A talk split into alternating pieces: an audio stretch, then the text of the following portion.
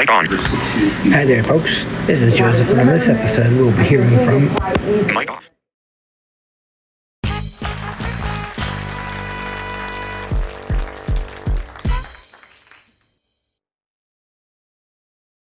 Mic on. Patriarchs and Prophets. The title is Mic off.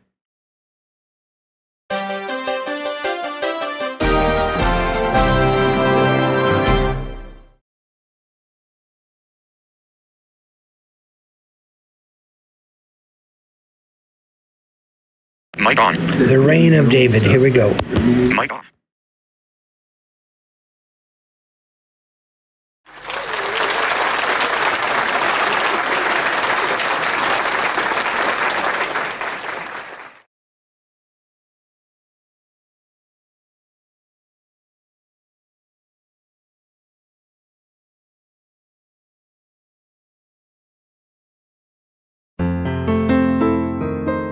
Mic on. Mic 70 The Reign of David. This chapter is based on 2 Samuel 5 6 to 25, chapter 6, 7, 9, and 10. As soon as David was established on the throne of Israel, he began to seek a more appropriate location for the capital of his realm. Twenty miles from Hebron, a place was selected as the future metropolis of the kingdom. Before Joshua had led the armies of Israel over Jordan, it had been called Salem. Near this place, Abraham had proved his loyalty to God. Eight hundred years before the coronation of David, it had been the home of Melchizedek, the priest of the Most High God. It held a central and elevated position in the country and was protected by an environment of hills. Being on the border between Benjamin and Judah, it was in close proximity to Ephraim and was easy of access to the other tribes. In order to secure this location, the Hebrews must dispossess a remnant of the Canaanites who held a fortified position on the mountains of Zion and Moriah. This stronghold was called Jebus, and its inhabitants were known as Jebusites. For centuries, Jebus had been looked upon as impregnable. But it was besieged and taken by the Hebrews under the command of Joab, who, as the reward of his valor, was made commander in chief of the armies of Israel. Jebus now became the national capital, and its heathen name was changed to Jerusalem. Hiram, king of the wealthy city of Tyre on the Mediterranean Sea, now sought an alliance with the king of Israel, and lent his aid to David in the work of erecting a palace at Jerusalem. Ambassadors were sent from Tyre, accompanied by architects and workmen, and long trains laden with costly wood, cedar trees, and other valuable material. The increasing strength of Israel in its union under David, the acquisition of the stronghold of Jebus, and the alliance with Hiram, king of Tyre, excited the hostility of the Philistines, and they again invaded the country with a strong force, taking up their position in the valley of Rephaim, but a short distance from Jerusalem. David with his men of war retired to the stronghold of Zion to await divine direction. And David inquired of the Lord, saying, Shall I go up to the Philistines? Wilt thou deliver them into mine hand? And the Lord said unto David, Go up, for I will doubtless deliver the Philistines into thine hand. David advanced upon the enemy at once, defeated and destroyed them, and took from them the gods which they had brought with them to ensure their victory. Exasperated by the humiliation of their defeat, the Philistines gathered a still larger force and returned to the conflict. And again they spread themselves in the valley of Rephaim. Again David sought the Lord, and the great I Am took the direction of the armies of Israel. God instructed David, saying, Thou shalt not go up, but fetch a compass behind them, and come upon them over against the mulberry trees. And let it be, when thou hearest the sound of a going in the tops of the mulberry trees, that then thou shalt bestir thyself, for then shall the Lord go out before thee to smite the host of the Philistines. If David, like Saul, had chosen his own way, success would not have attended him. But he did as the Lord had commanded, and he smote the host of the Philistines from Gibeon even to Gazer, And the fame of David went out into all lands, and the Lord brought the fear of him upon all nations.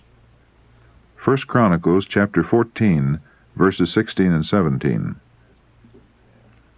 Now that David was firmly established upon the throne and free from the invasions of foreign foes, he turned to the accomplishment of a cherished purpose to bring up the ark of God to Jerusalem. For many years the ark had remained at Kirjath Jearim, nine miles distant, but it was fitting that the capital of the nation should be honored with the token of the divine presence. David summoned thirty thousand of the leading men of Israel, for it was his purpose to make the occasion a scene of great rejoicing and imposing display. The people responded gladly to the call. The high priest, with his brethren in sacred office, and the princes and leading men of the tribes, assembled at Kirjath Jearim. David was aglow with holy zeal. The ark was brought out from the house of Abinadab and placed upon a new cart drawn by oxen, while two of the sons of Abinadab attended it. The men of Israel followed with exultant shouts and songs of rejoicing, a multitude of voices joining in melody with the sound of musical instruments.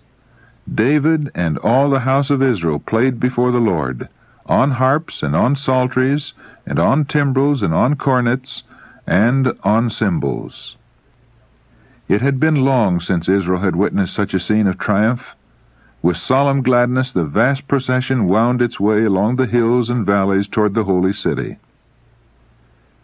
But when they came to Nachon's threshing floor, Uzzah put forth his hand to the ark of God, and took hold of it, for the oxen shook it. And the anger of the Lord was kindled against Uzzah, and God smote him there for his rashness, and there he died by the ark of God. A sudden terror fell upon the rejoicing throng. David was astonished and greatly alarmed, and in his heart he questioned the justice of God. He had been seeking to honor the ark as the symbol of the divine presence. Why then had that fearful judgment been sent to turn the season of gladness into an occasion of grief and mourning. Feeling that it would be unsafe to have the ark near him, David determined to let it remain where it was. A place was found for it nearby at the house of Obed-Edom the Gittite. The fate of Uzzah was a divine judgment upon the violation of a most explicit command.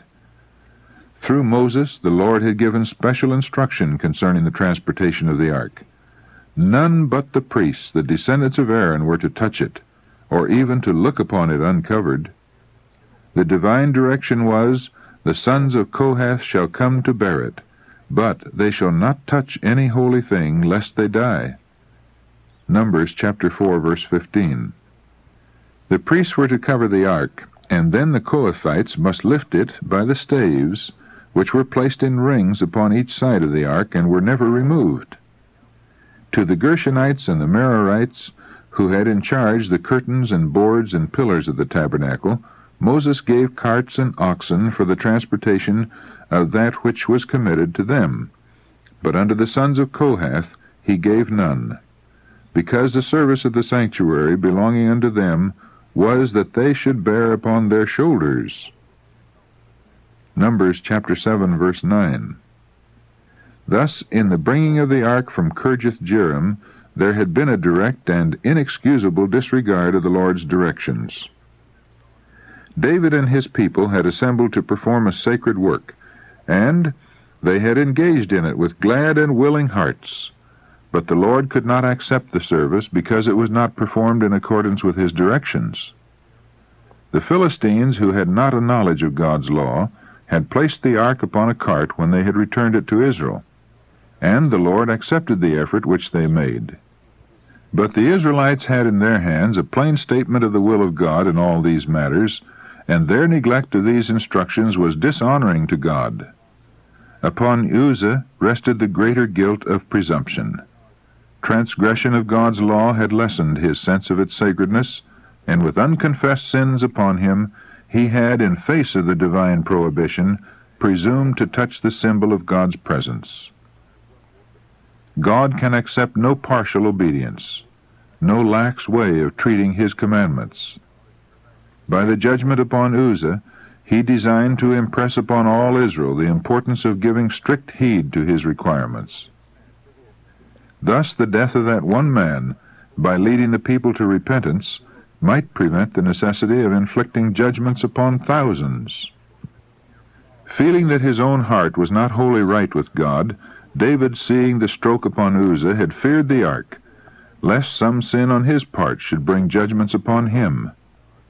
But Obed Edom, though he rejoiced with trembling, welcomed the sacred symbol as a pledge of God's favor to the obedient.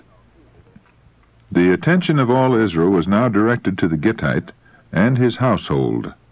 All watched to see how it would fare with them. And the Lord blessed Obed Edom and all his household. Upon David the divine rebuke accomplished its work. He was led to realize, as he had never realized before, the sacredness of the law of God and the necessity of strict obedience. The favor shown to the house of Obed Edom led David again to hope that the ark might bring a blessing to him and to his people. At the end of three months, he resolved to make another attempt to remove the ark, and he now gave earnest heed to carry out in every particular the directions of the Lord.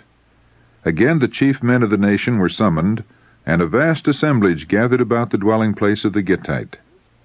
With reverent care the ark was now placed upon the shoulders of men of divine appointment.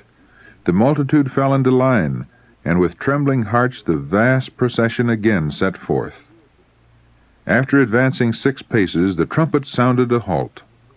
By David's direction, sacrifices of oxen and fatlings were to be offered. Rejoicing now took the place of trembling and terror. The king had laid aside his royal robes and had attired himself in a plain linen ephod, such as was worn by the priests. He did not by this act signify that he assumed priestly functions, for the ephod was sometimes worn by others besides the priests. But in this holy service he would take his place, as before God, on an equality with his subjects. Upon that day Jehovah was to be adored. He was to be the sole object of reverence. Again the long train was in motion, and the music of harp and cornet, trumpet and cymbal floated heavenward, blended with the melody of many voices. And David danced before the Lord in his gladness, keeping time to the measure of the song. David's dancing in reverent joy before God has been cited by pleasure lovers in justification of the fashionable modern dance. But there's no ground for such an argument. In our day, dancing is associated with folly and midnight reveling. Health and morals are sacrificed to pleasure. By the frequenters of the ballroom, God is not an object of thought and reverence. Prayer or the song of praise would be felt to be out of place in their assemblies. This test should be decisive. Amusements that have a tendency to weaken the love for sacred things and lessen our joy in the service of God are not to be sought by Christians. The music and dancing in joyful praise to God at the removal of the ark had not the faintest resemblance to the dissipation of modern dancing. The one tended to the remembrance of God and exalted his holy name. The other is a device of Satan to cause men to forget God and to dishonor him. The triumphal procession approached the capital, following the sacred symbol of their invisible king. Then a burst of song demanded of the watchers upon the walls that the gates of the holy city should be thrown open.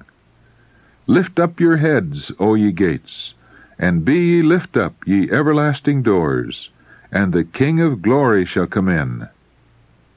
A band of singers and players answered, Who is this King of glory? From another company came the response, The Lord strong and mighty, the Lord mighty in battle.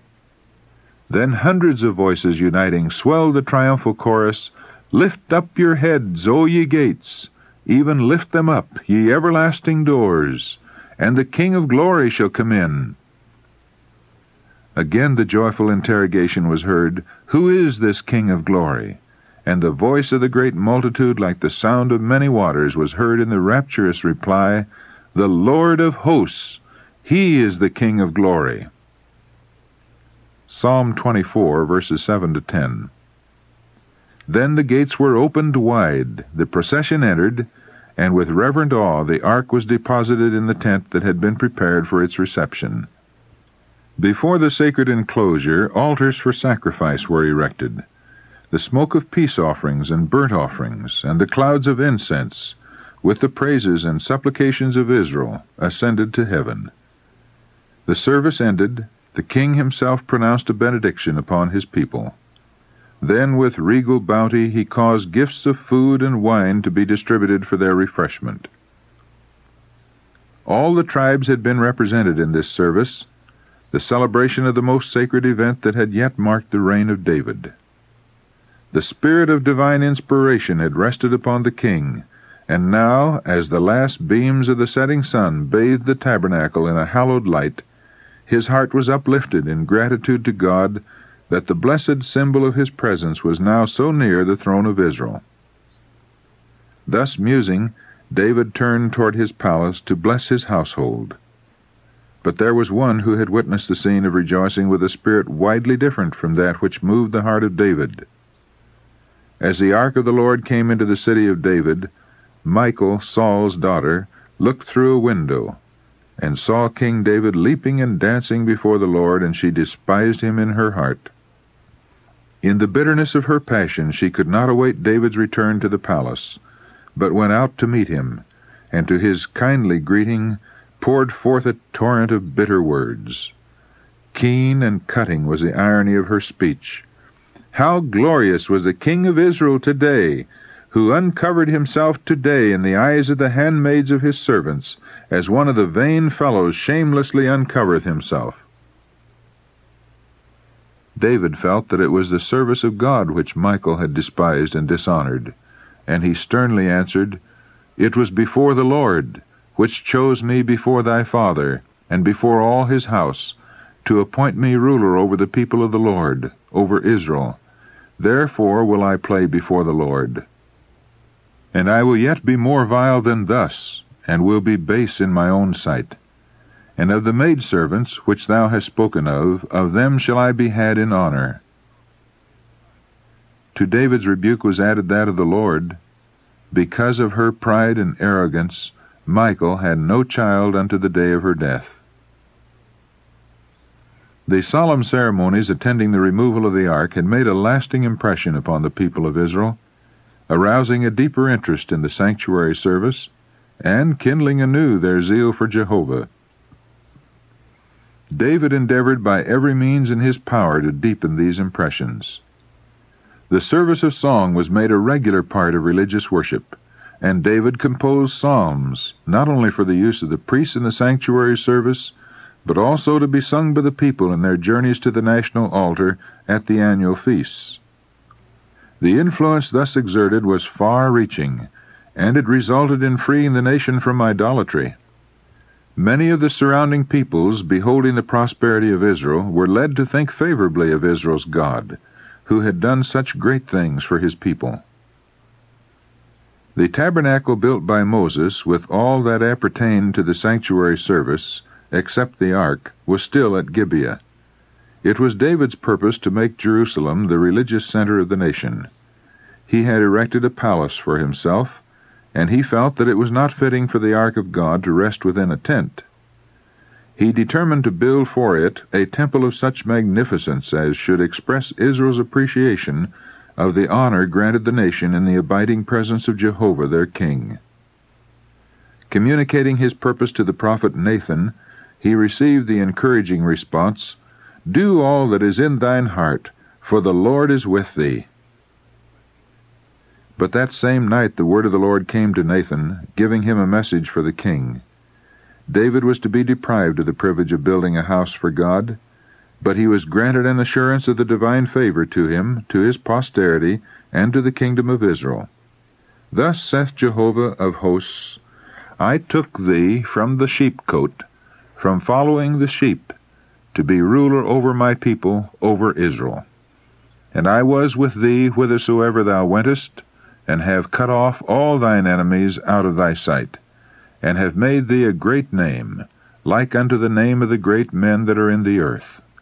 Moreover, I will appoint a place for my people Israel, and will plant them, that they may dwell in a place of their own, and move no more, neither shall the children of wickedness afflict them any more, as beforetime. As David had desired to build a house for God, the promise was given, The Lord telleth thee that he will make thee a house.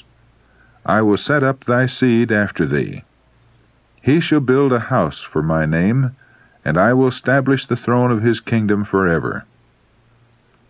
The reason why David was not to build the temple was declared, Thou hast shed blood abundantly, and hast made great wars. Thou shalt not build a house unto my name. Behold, a son shall be born to thee, who shall be a man of rest, and I will give him rest from all his enemies. His name shall be Solomon, peaceable, and I will give peace and quietness unto Israel in his days. He shall build a house for my name. 1 Chronicles chapter 22 verses 8 to 10. Though the cherished purpose of his heart had been denied, David received the message with gratitude. Who am I, O Lord God, he exclaimed, and what is my house, that thou hast brought me hitherto? And this was yet a small thing in thy sight, O Lord God. But thou hast spoken also of thy servant's house for a great while to come. And he then renewed his covenant with God. David knew that it would be an honor to his name and would bring glory to his government to perform the work that he had purposed in his heart to do, but he was ready to submit his will to the will of God. The grateful resignation thus manifested is rarely seen even among Christians. How often do those who have passed the strength of manhood cling to the hope of accomplishing some great work upon which their hearts are set, but which they are unfitted to perform? God's providence may speak to them, as did his prophet to David, declaring that the work which they so much desire is not committed to them. It is theirs to prepare the way for another to accomplish it. But instead of gratefully submitting to the divine direction, many fall back as if slighted and rejected, feeling that if they cannot do the one thing which they desire to do, they will do nothing. Many cling with desperate energy to responsibilities which they are incapable of bearing, and vainly endeavor to accomplish a work for which they are insufficient, while that which they might do lies neglected. And because of this lack of cooperation on their part, the greater work is hindered or frustrated. David, in his covenant with Jonathan, had promised that when he should have rest from his enemies, he would show kindness to the house of Saul. In his prosperity, mindful of this covenant, the king made inquiry, Is there yet any that is left of the house of Saul, that I may show him kindness for Jonathan's sake? He was told of a son of Jonathan, Mephibosheth, who had been lame from childhood. At the time of Saul's defeat by the Philistines at Jezreel, the nurse of this child, attempting to flee with him, had let him fall, thus making him a lifelong cripple. David now summoned the young man to court, and received him with great kindness. The private possessions of Saul were restored to him for the support of his household, but the son of Jonathan was himself to be the constant guest of the king, sitting daily at the royal table. Through reports from the enemies of David, Mephibosheth had been led to cherish a strong prejudice against him as a usurper, but the monarch's generous and courteous reception of him and his continued kindness won the heart of the young man. He became strongly attached to David, and like his father Jonathan, he felt that his interest was one with that of the king whom God had chosen. After David's establishment upon the throne of Israel, the nation enjoyed a long interval of peace. The surrounding peoples, seeing the strength and unity of the kingdom, soon thought it prudent to desist from open hostilities and David, occupied with the organization and upbuilding of his kingdom, refrained from aggressive war. At last, however, he made war upon Israel's old enemies, the Philistines, and upon the Moabites, and succeeded in overcoming both and making them tributary. Then there was formed against the kingdom of David a vast coalition of the surrounding nations, out of which grew the greatest wars and victories of his reign, and the most extensive accessions to his power. This hostile alliance, which really sprang from jealousy of David's increasing power, had been wholly unprovoked by him.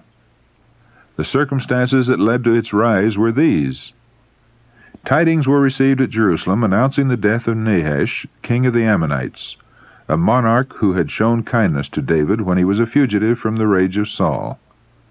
Now, desiring to express his grateful appreciation of the favor shown him in his distress, David sent ambassadors with a message of sympathy to Hanun, the son and successor of the Ammonite king.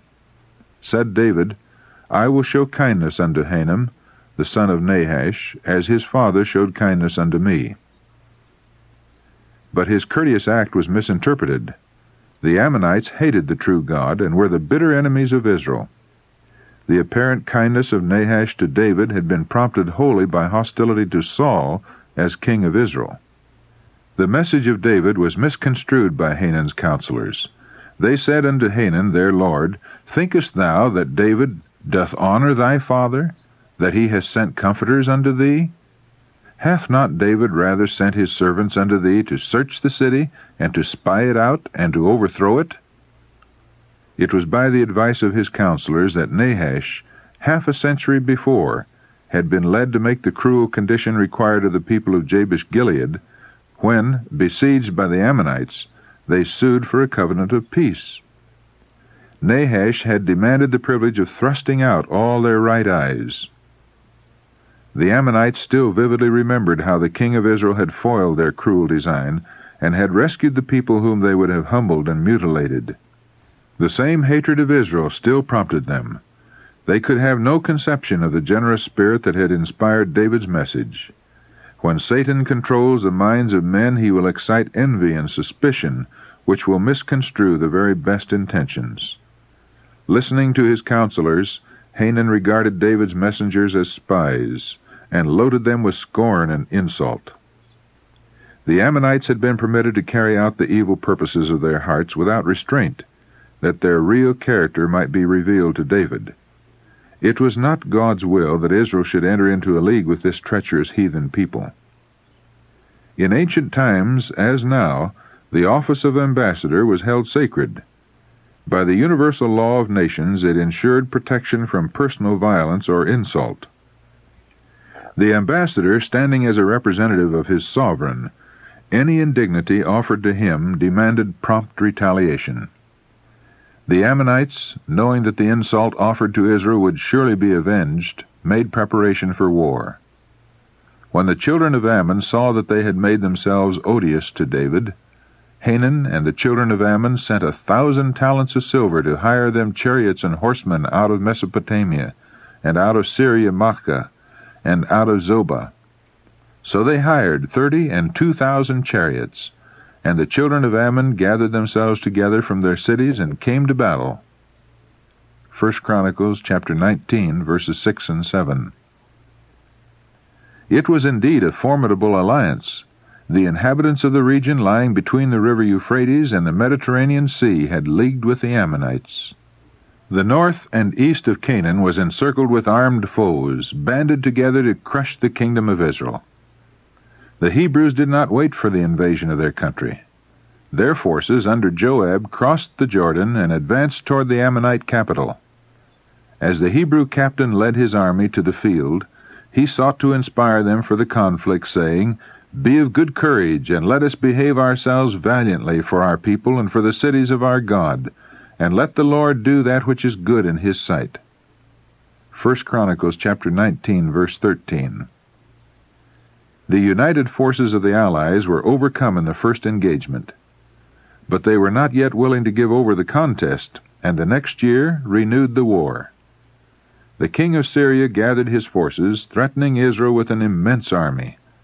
David, realizing how much depended upon the result of this contest, took the field in person, and by the blessing of God inflicted upon the Allies a defeat so disastrous that the Syrians, from Lebanon to the Euphrates, not only gave up the war, but became tributary to Israel.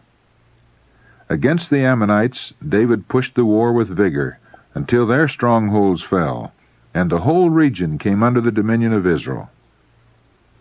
The dangers which had threatened the nation with utter destruction proved through the providence of God to be the very means by which it rose to unprecedented greatness. In commemorating his remarkable deliverances, David sings, The Lord liveth, and blessed be my rock, and exalted be the God of my salvation. Even the God that executeth vengeance for me, and subdueth peoples under me. He rescueth me from mine enemies. Yea, thou liftest me up above them that rise up against me. Thou deliverest me from the violent man. Therefore I will give thanks unto thee, O Lord, among the nations, and will sing praises unto thy name. Great deliverance giveth he to his king, and showeth loving kindness to his anointed, to David and to his seed forever. Psalm 18, verses 46 to 50, the Revised Version. And throughout the songs of David, the thought was impressed on his people that Jehovah was their strength and deliverer. There is no king saved by the multitude of a host. A mighty man is not delivered by much strength. A horse is a vain thing for safety, neither shall he deliver any by his great strength. Psalm 33, verses 16 and 17. Thou art my king, O God, Command deliverances for Jacob. Through thee will we push down our enemies. Through thy name will we tread them under that rise up against us. For I will not trust in my bow, neither shall my sword save me.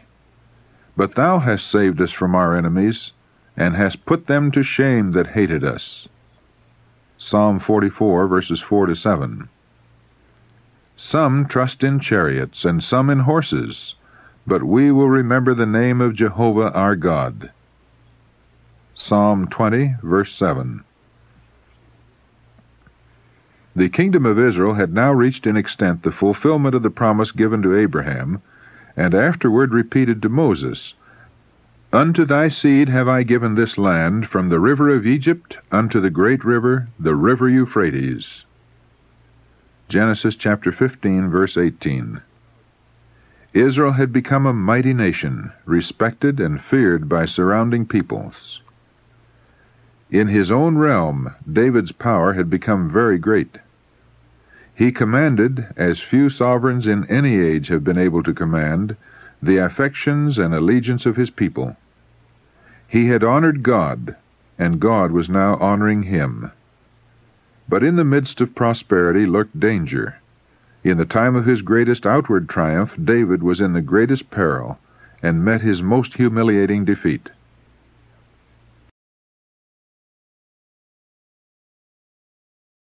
Mic on. Well, folks, that's all for now. Till next time, God bless and bye bye. Mic off.